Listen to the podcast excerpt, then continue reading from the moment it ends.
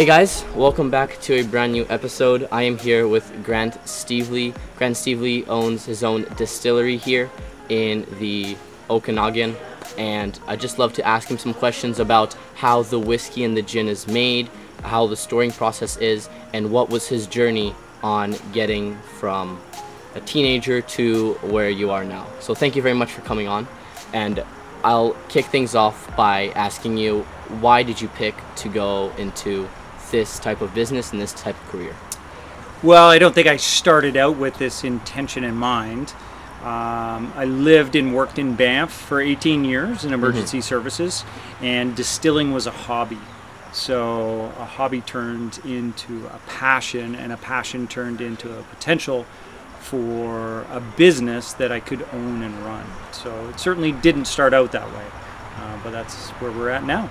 And you've also mentioned you work as a firefighter. That's correct. And why did, how did that come along, and why a firefighter? I've always been a volunteer firefighter. So when I came to Oliver, Oliver has a fantastic fire department and was one of the locations I was looking at when I wanted to start and grow a business.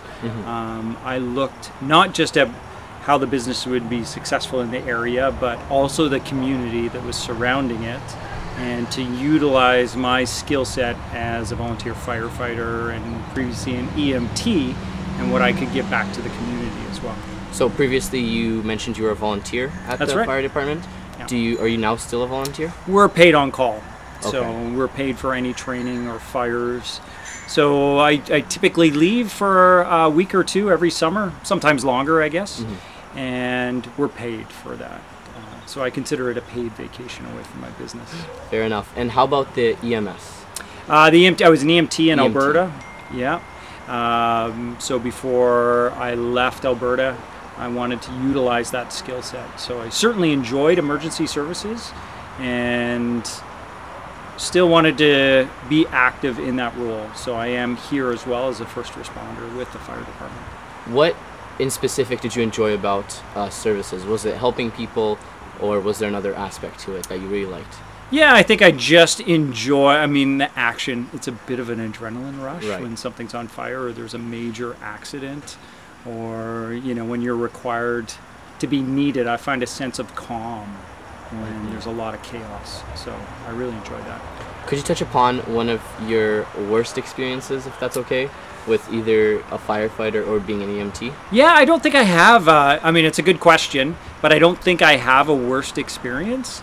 I think uh, I've done a lot of training from when I was younger. So, from early, you know, you talk about being a teenager, uh, taking first aid and CPR courses early on. So, I think my level of training just over the years, I don't think there's a bad experience. I think most of the experiences are good, they, they end Right. up positive. Right. You mentioned working at a distillery was a hobby for you. That's right. What is what does that mean? Did you what what aspect of this did you like? I had a home. So I did an, uh, for a number of years. I brewed beer. So uh, I brewed beer, and I wanted to take it to the next level. And I bought a small still out of uh, Portugal, and imported it in as a decorative copper garden ornament, and started distilling. Not with the intention of selling it, or but it was just a passion that came from whiskey. And you know the brewing process is the first step in making whiskey. It's not that much different. So we brew here. We start it with 100% uh, malted barley. We do fermentation and then from there we did distillation so i kind of got bored with brewing and i wanted to take it to the next level so i had a small still and i used to distill in my ski resort staff accommodations in my tile shower and uh, make my own whiskey because I wanted to understand the process of whiskey and Right. making whiskey. So, with never an intention of being a commercial distiller. Could you walk us through the process in detail of barley to whiskey or gin? Yeah, I'll give you. I'll give you uh, without being too detailed, But but I'll yeah, give you the, the basics. Um, certainly, because we could be here a really long time. But we're sitting surrounded by bags Yep. of malted barley. So in the malting process, so barley's harvested, Uh-huh. it goes to a malting house, and they start with uh, the corn. So that's the seed that you would see. Okay. I think Brock was showing you earlier Yeah, on. yeah, you showed me. So they steep and dry it, um, and they confuse the the seed into thinking that it's growing.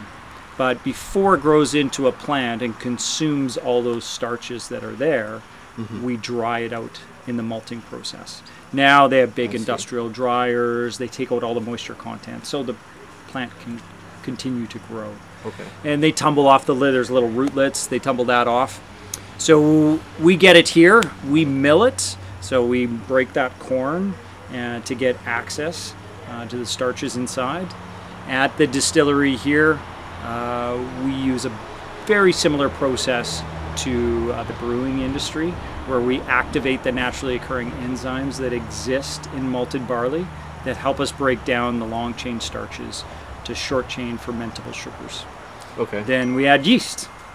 Yeast is the, I want to say, the greatest um, creature in the world because it eats sugar and produces alcohol and CO2 as a byproduct as well. So we ferment our barley. It's about 7 to 8% ABV. From there, after five to seven days of fermentation, goes to the still for distillation, where we are using heat essentially to separate the alcohol and water compounds. And then from there, we get our alcohol. And for our whiskey, we go through two distillations to get our base alcohol. And that alcohol goes into these nice oak barrels. And uh, it'll sit there for a minimum of three years before we can call it Canadian whiskey. Your colleague mentioned to me that it takes on the flavor of the wood, Yeah. and then on some of them you remove the flavor, the other you keep the flavor, and with the flavor of the wood, it's at like, or before, sorry, with before you add in water, it's at 65% alcohol, and then after you add the water, it reduces the alcohol, and your colleague said that sometimes people buy it without the addition of water, and then they'd add their own water and all that. Yeah. Yeah, so that's kind of So that um, yeah, multifaceted question there. So we distill when we do our first distillation, Huh. we get 60 to 70 percent alcohol. Um, it's got a lot of flavor. There's still a lot of the barley characteristics in there.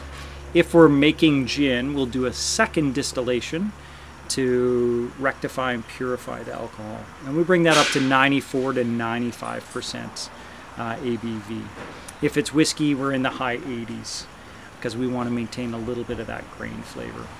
So we take that alcohol and we put it into, if it's whiskey, uh, we put it into a barrel and we allow it to age. Alcohol is an amazing solvent, and we're using that solvent to extract uh, the sugars and lignans, wood lactones, and congeners from the barrel to give us flavor in the whiskey. And that just happens through time. Uh, So, three years in the barrel, extracting that flavor, using that solvent to penetrate the wood and pull out the flavor. So, whiskey develops 70 to 80% of its flavor from the wood uh, barrel itself, and what was previously in the barrel. Um, how do different barrels, for example, oak versus cherry wood barrels, how do they influence the flavor of the spirit? And are barrels still handmade or are they uh, machine made? Yeah, there is some of the larger cooperages that make barrels um, by machine now. Um, but the good majority of the cooperages, and a cooperage is a place that makes wood barrels, Okay. are made by hand. So it's certainly a skill and an art to raise a barrel. Now, oak is the one that we typically use in the maturation of spirits and in wine as well. How we utilize that barrel is going to contribute to the flavor profile of what's in the whiskey or in the wine industry. So, in the whiskey industry, we char the barrel because we want the caramel and vanilla um, to impart that flavor on the whiskey. Whereas in the wine industry, they just toast the barrel. So they're they're just getting more of a tannic note, whereas we want richer flavor profile. Right. So what was previously in the barrel, so the whiskeys that we are releasing today, all three of those whiskeys spent time in two separate barrels. The first barrel was an ex-bourbon barrel, which was initially charred, and Okay. in the United States, bourbon has to be in new charred American white oak barrels for a minimum of two years. After that, the barrel cannot be used for their purposes, for bourbon. So for us, in the single malt whiskey industry or rye whiskey industry, that barrel has now been seasoned because rye and barley are more fragile grains, so they have a lot more complexity to offer as opposed to bourbon, which is a corn based whiskey. Mm-hmm. So when we get those barrels, we've already taken the teenage years out of it. And so the first barrel gives us a base, and then the second barrel can add more complexity and layers and depth. In the case that we're doing today, we had a barrel that had stout beer finished in it, we had a brandy barrel, and we had a red wine barrel. So all three of those whiskeys are going to be distinctly different. How does aging affect the taste of the different, um, can I call them alcohols or Yeah, well, yeah, alcohol, spirits, yeah. spirits? And how do you determine the optimal age? Like, why don't you guys keep it in there for four or five years? Yeah. There is so in in the whiskey industry we're starting to see a dramatic shift, much like we do in a lot of industries. As we gain more knowledge and more information and processes improve and efficiencies improve. At one time a whiskey needed to be old to be good. It had to sit in a barrel. Now that's not the case anymore. We have different barley strains. We have different yeast strains that can produce flavor profiles. We have uh, different um, distillation techniques, and we have different wood management techniques. All of those things are going to contribute to a flavor profile. Mm-hmm. When we look at aging whiskey, I moved from Banff to the Okanagan, not knowing a single person when I moved here. And one of the main reasons was to mature whiskey in a hot, dry environment. Because we know now through maturation that we can get a richer product in a shorter period of time. So whiskey no longer needs to sit years in a barrel to be good.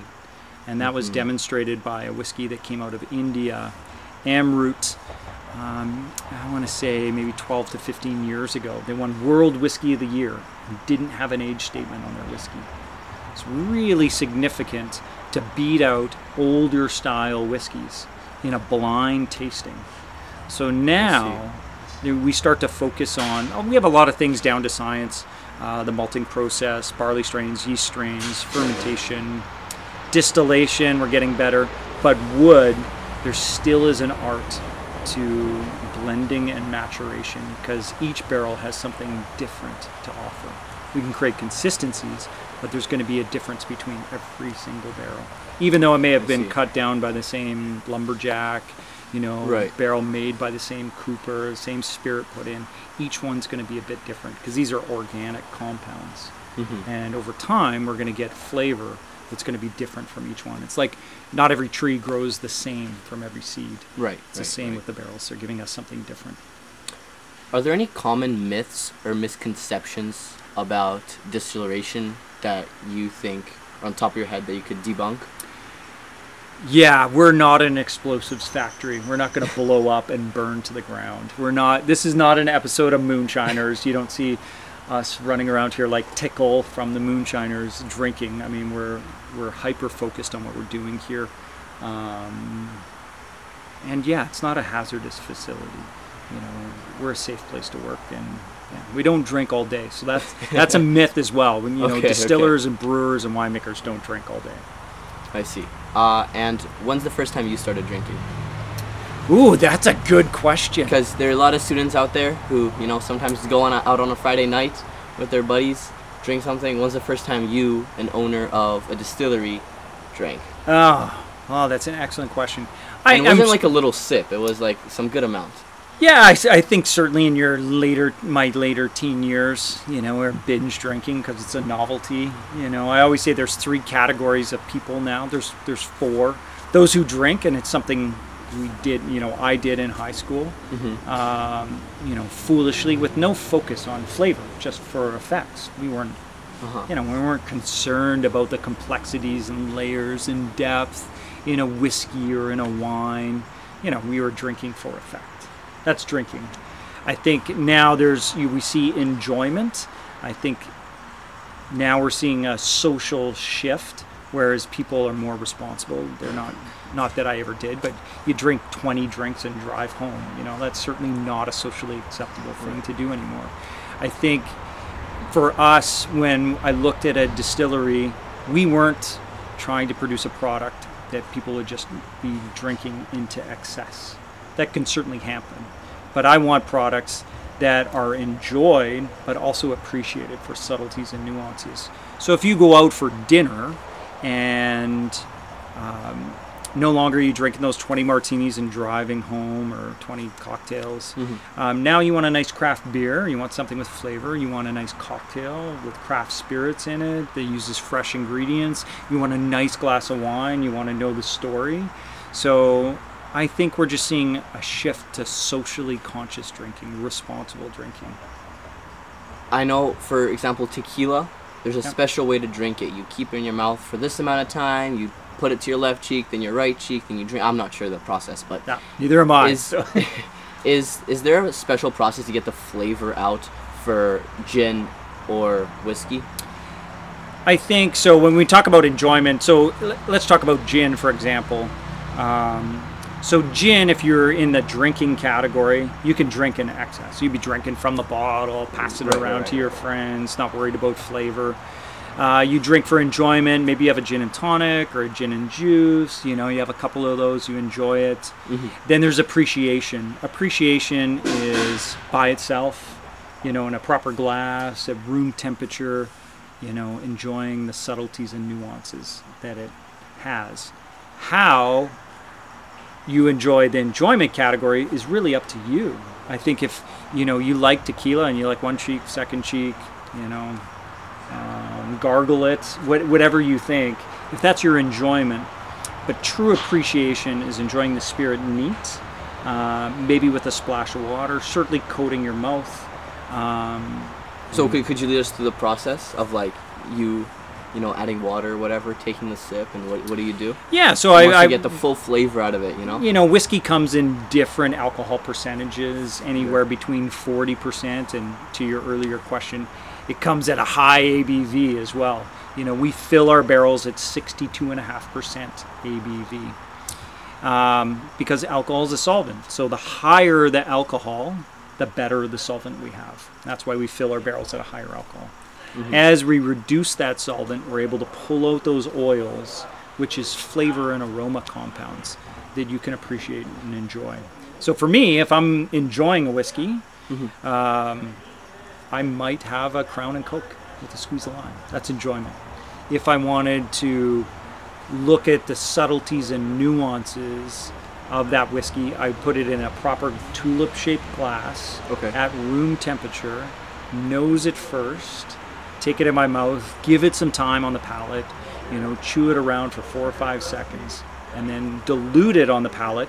Because high proof alcohol, if you're taking shots of tequila, you'll, you know, you Yeah. feel that burn. Yeah, yeah, It's steeped in a chemical reaction, an exothermic reaction. So your palate is prepared for that. So if you ate dry granola, um, your body, your mouth wants to salivate, wants to break it down. Right, right, It's the right. same thing with alcohol. Okay. Um, if you swallow that alcohol down without diluting it, that chemical reaction is taking place in your throat. So the best thing you can do is put it on your palate, dilute it down, chew it for that four or five seconds, swallow it back, open up, get some air in there to appreciate the subtleties and nuances. Interesting. However, I think the most important thing, and, and we have it here when we have people who are driving or um, don't drink much or you know they're you Right. know they're conscious about their consumption, is smell everything. Your nose is more important than your palate. So you'll pick up on subtleties and nuances in a spirit uh, with your nose that you won't on your palate. So if you smell something that smells off, you know right away. If the neighbor's making chocolate chip cookies, you smell it right away. I was driving past the theater this week on Thursday. I could smell the popcorn in my vehicle as I'm driving past. You know, buttered popcorn smells delicious. Tastes good too, but it smells better. So, There's a there, there- there's a conspiracy theory about, for example, like fast food places. Each time you drive by them, you could, you know, smell the smell. And there's conspiracy theories how they put like little jars of the smell in their vents, and then run their vents, and that's how they get the smell outside, which attracts more customers. I think they're just, you know, they're making food that smells good. or that. right? or that, yeah. I mean, why, why, why make something that you have to? I mean, if you're already cooking food and it smells good, I mean, you go past Cinnabon, You can smell it. you can smell it. it smells fabulous. Who doesn't love the smell of cinnamon? Right, right. I don't think those guys have anything in their vents. I think Hopefully it's not. just something just smells good. Right. Yeah. Yeah. So. What are your next big steps in in where you are right now, uh, career wise? Is there a project you're working on? Is there an experiment you're trying to do? Are you trying to expand, or what? What are some of your next steps? Yeah, I think there's uh, there's two aspects to that. So expansion of our business. So as you can see, we don't have a lot of space. We are Right. cozy. We've outgrown our space. So we have expansion. Warehouse will be next. Uh, larger tasting room and retail area. So that's one ac- aspect. Uh, the second is we're always working on new products um, to kind of Uh-huh. try and push the boundary and be innovative, um, but be within the means where a consumer might like a new product. So, could you share some of the new products you guys are working Yeah, on? we're working on. Uh, we have a brandy that's uh, seven and a half years old. So brandy. a brandy. What is that? It uh, so whiskey is depending on where it is in the world. Whiskey is a fermented and uh, distilled and aged grain. Uh, we have a brandy that is fermented and distilled grapes, and we're in the the wine region. Oh, So we took uh, some grapes that were otherwise going to be disposed of in the landfill because they were deemed to have smoke taint from the fires in 2015 Mhm. uh, which was a bumper crop for grapes in the Okanagan. We took those grapes and fermented them and distilled them and aged them in barrels in much the same way as you would a cognac or an Armagnac from France. So we took a product that was destined for the landfill and made a viable product out of it. It's, it's really good. It's exceptional. And we're working on just finishing the branding for that. Where we are right now, there are a bunch of fires surrounding us. Mm-hmm. How do you think these fires start? And what is you're a firefighter, right? So you have some knowledge in this. Yeah. And what do you what do you think is the big cause of fires besides everything that's dry during the summer? Yeah, I mean, I mean, there's a lot of things. So my dad was uh, worked for the BC Forest Service uh, Mhm. before he retired, and predominantly in protection. And fires can start from anything. You know, one of the biggest causes is lightning. Um, certainly, we see human-caused fires in and around populated areas, um, but a lot of fires start naturally. It's part of the natural process of regeneration of the forest, and it's something that Aboriginal cultures knew at one time when they had a forest fire, they knew that was going to be good hunting grounds in the future. Because now you've cleared out the biomass fuel, now you've created grasslands for the wildlife to come back. And even this most recent fire that uh, we just had last week in Osoyoos, there was a bear and two cubs. The fire came through, you know, all the animals were leaving, and now that the fire is out, we actually saw the bear going back into the burned area. And next year, that area is going to be lush and green. So, yeah, fires can be started for a number of reasons, you know, whether it's intentional, accidental, or just by nature. We're always going to see fires, I think. If there's a big forest fire, what's the best way to either control it or stop it? Because not all extremely big ones you could stop, you just have to wait for the rain. Yeah, there's a there's a huge science behind, you know, forestry firefighting. Um, you know, humidity, temperature, um, the fuel that's there available as well. So there's a big science. So it depends where the fire is and what the conditions are available. Um, they use a lot of science now um, in that aspect, but still there's some unpredictability uh, Right. with weather as well. hmm And what was the closest fire to where you are right now? And were you ever feared that it might come extremely closer? It was just on the hill right here. Also, Uh, just right here. Yeah, just right here, and that was um, uh, that was 2019 actually. So you guys Fires. were were here. We're right here, yeah. yeah. There's bombers and helicopters, and yeah, we stationed some firefighters uh, in the backyard here. So Well, didn't come too close, so that's Didn't come too close. that's good. Um, Gave a bit of an, an adrenaline rush without using Ah. alcohol. yeah, I don't think so. I mean, our building is, you can see we got stone back here. Our siding's made out of concrete. We have Mhm. rock four feet up on the sides of our building. We have the highest roof rating. Um, so I'm not really that concerned. We've got some great trained people, um, not just in Oliver, but firefighters in Right. general. They want to protect structures and infrastructure. So. There's I saw a video recently that I'm gonna show you, but it's a video where there are in in northern British Columbia. There's a video of um, of like nine or ten fires starting all up at the exact same time, and I just wanna, as a firefighter, I just wanna get your viewpoint on what you think about this because there's a lot of controversy surrounding it. You know, could it be something planned? Was it just a mistake? Was just a coincidence? And what you think about it? So here is the video, and it's it's playing back and forth, right? They're putting it back in time, putting forward in time. You can see all that all that smoke that's coming up, and how they all start at the exact same time. Yeah, and I mean this could be. So I think one of the key things is here, and you could see them all flaring up, um, and it almost looks like maybe that's some clouds in there. So my question is, is what happened before this? So if you download, say, the Lightning app, so you know it's always a big concern. Was there a big storm that just went through and lit? Right. Maybe it was been dry all summer, and now August hits, and a lightning storm has gone through, and there is hundreds, if not thousands, of lightning strikes. So, you know, being with my father when he worked for the BC Forest Service, I remember he used to come back with maps, and it would show, you know, all the lightning strikes from the storm that just passed through. It was inconceivable of how many.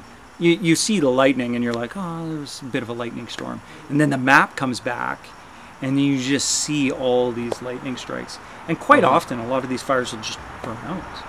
It's not unusual, you know, um, to have a fire started with, with lightning.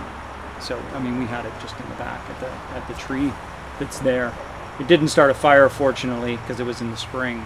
Okay. And uh, but yeah, without knowing the full story Right. there, Fair enough. my instinct is maybe there was maybe it was dry and there was some lightning, Some there. Yeah. Interesting.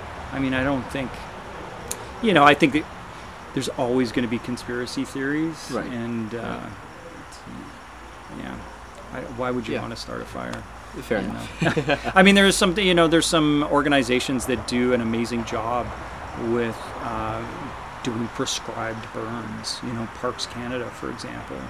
You know, they've done some prescribed burns. When I was in Banff, they'll burn an area, and with the intention of clearing the grassland because it's part of the natural life cycle I see. some of these forests now are building up so much biomass fuel in them because we've suppressed the fires so much because of our better Oh, firefighting methods you know Right. we fight a lot of things from the air now Mhm. so if a fire gets you know it starts we have better methods of putting it out and now the fuel just builds up and builds up and builds up. So now we see these incredibly hot fires. I mean, we have fire species of trees that have pine cones that don't open until the heat reaches a, or until the pine cone reaches a certain temperature to release the seeds. So, and then the trees grow after that. So, but what's happening now is some of these fires are burning so hot, not only are they opening up the cones, but now they're burning the seeds Right, right. because that fuel is building up and building up because we suppress the fires. So I think we've gotten better. I, I really Mm-hmm. believe that Parks Canada has done a great job in, in managing forests and recognizing that, but they certainly have a lot more science and study behind it than both you and I would know. Right. now.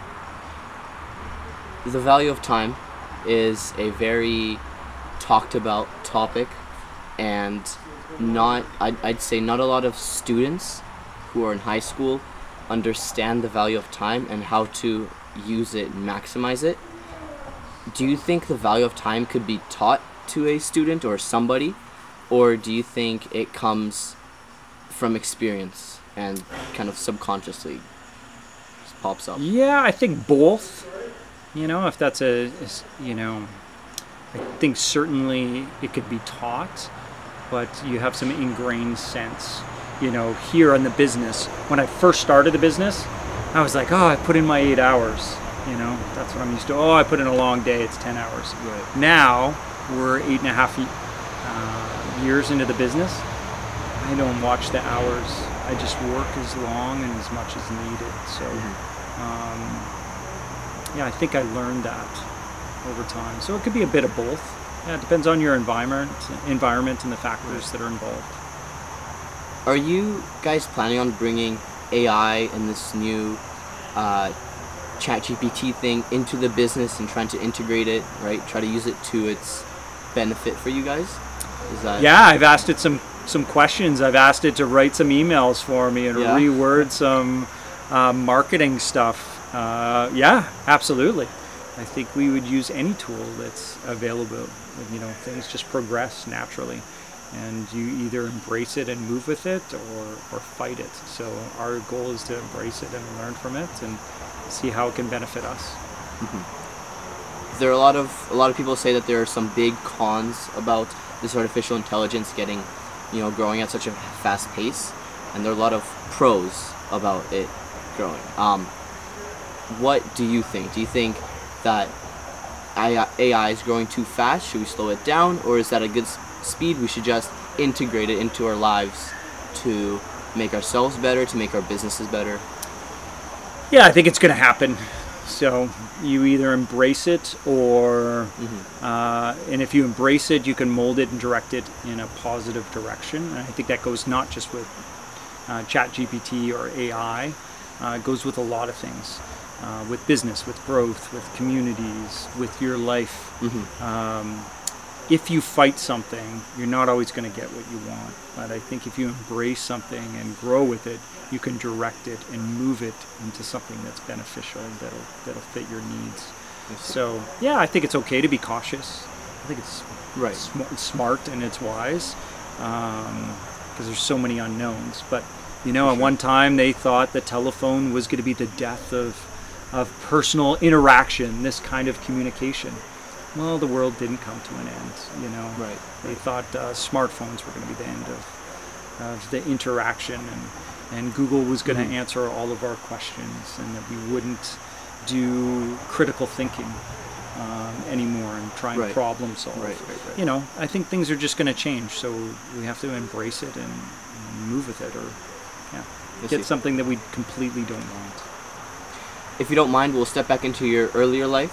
Sure. And what, or now that you've grown up, you've passed school quite a while ago. That's an assumption, Matthew, that I've grown up. I have a distillery, right? Um, what are your thoughts on school? Do you think that school is still beneficial for us and we should, you know, keep trying to, you know, push schools and all that? Or is school a thing of the past and we need something newer, something better, something more for our, I don't want to say generation, but more for this period in time? This is an amazing time. Absolutely an amazing time. You know, if I think about uh, 30 years ago, in order to be successful, it was almost like you needed to do post secondary education. Right. and I think uh, you know, cert- laying a good foundation like high school and stuff is certainly important. It gives you the basic skills, and Right. um, I I don't think you need post secondary education anymore um, in the traditional aspect of universities to be successful. Uh, I think if you're gonna you want to be a doctor, or you want to be a lawyer, or you want to do something Right. post secondary Right. education is is not only you know important, it's necessary. However, I think if you want to be successful now, you can be and do anything you want. I mean, Mhm. if you want to, if you want to start a distillery, I mean that opportunity didn't exist 30 years ago. Right. Yeah, I mean, you couldn't even go to school. Now there's a course and there's training for almost anything, anywhere. Um, you know, education is important. It helps you move forward, but uh, post-secondary isn't the be-all, end-all anymore. Uh huh. Certainly, Right. some careers it is, but 30 years ago, if I said, "Oh, I wanted to be a distiller and own a craft distillery in the heart of the Okanagan, I was going to make my own whiskey," people would think of me as crazy. So Right. now, you know, in BC, there's over Uh, there's probably close to 150 distilleries in British Columbia Oh wow. of people doing innovative uh, and unique things in, in the province. Uh, it doesn't mean it's always right. Right, right. Um, certainly, there's some failures, but what an opportunity now to do anything you want. Like there, there hasn't been a better moment in my memory, in my time frame, that I can think of. Man, you can be and do anything you want as Right, long as you put right, the right, effort in. 150 distilleries. Is that a competition? Like, is this is this business style competitive, or is it? Yeah. Yeah, I How- think. How, yeah. how, how, how would you sorry? How would you fight your other competition? Yeah, I, I, I see it? other people as complementary as Okay. opposed to competition. We're certainly all fighting for, you know, tourism dollars or the consumer dollars, but I don't think it needs to be done in a negative way. And I, you I know, I see. lots of distilleries in the province and distillers. If I'm having a problem, you know, I can I have somebody to call. If I run out of yeast because my order hasn't come in, I can call another local distillery to get some yeast. You know, we all want to see each other succeed, and I think you you see that in a lot of industries. Um, yeah, they're competitors, but they're they're also, you know, my colleagues, and um, they're complementary too. So see. The leniency in schools. Schools nowadays seem much more lenient to students, to their marks, to their learning. And if, if students don't do as well, it's more of an okay than a, you know, keep going, try again, try harder. Do you think this approach is beneficial for students in their future? Or is this something that doesn't matter that much or that the leniency benefits them? yeah, I mean, I, I mean, there's cer- certainly two schools of thought with that. There's no question about it. I think only time will tell. Um, I'm not in, fa- you know, failure. Failure sucks. It's awful, but uh, it also leads to, you know, if you just hold somebody's hand and move them through, it leads to a false sense of security. So, and and without the ability to deal with failure when things go wrong, um, you know, for me, we've we've seen more failures than than success, and we learn from it. We're all going right. to fail. It's how we learn from it and move forward. So, I think failure is important, and uh, yeah, doesn't always feel good, but right, right, right. you, you can either learn from it or not. And, you know, we choose here to learn from it. When things turn out well, we share them with our customers. Right. When things turn out poorly, they just go into another barrel, into a dark corner of the distillery. Right, and then we right, look and say, hey, how can we make this failure or something that didn't turn out well better? Or how can we change to make it better? I think failure just makes things better. But if, if we didn't have failures, oh, that's okay. If we made a bad gin or a bad whiskey and people Mm-hmm. still bought it, where would be the drive to do better? Right. You'd just it'd just be mediocrity. Yeah, Right. no, we want to be better. Right, so, right, right. You know, that's why we enter spirits competitions. You know, Spirits competitions. Yeah, so we Is enter. that who makes the best spirit? Yeah, so there's an independent judging panel. Panel. Of, Really? uh, yeah, so people blind taste and nose spirits. So, you know, for us, we want to make the best spirits. It's not going to help our, you know, on the whiskey end of things. We only have so much whiskey, Right. but we we want to make the best. So, yeah. Did you ever win one of those? Um, we have Yeah. in a number of competitions, yeah, but we've also failed at a number of competitions. Right. And you learn from those mistakes. and we learn from those mistakes. When they're when they're good, when we're successful, we share with them. We talk about, yay, look at our whiskey, it got our first gold medal, or yay, look at our gin, it's got a gold in Canada the past six years. Our Navy Strength gin won the best contemporary gin in the entire country last year. Really? Yeah. So it's amazing. We want, you know, that's those are the goals that we want to achieve. But we didn't always get gold. We weren't always on top. You know, there was Right. times when we had a silver medal and we're like, oh, okay, how can we do better to be on top? Are those what those medals are at the very front over there? That's right. That's them? Yeah. Awesome.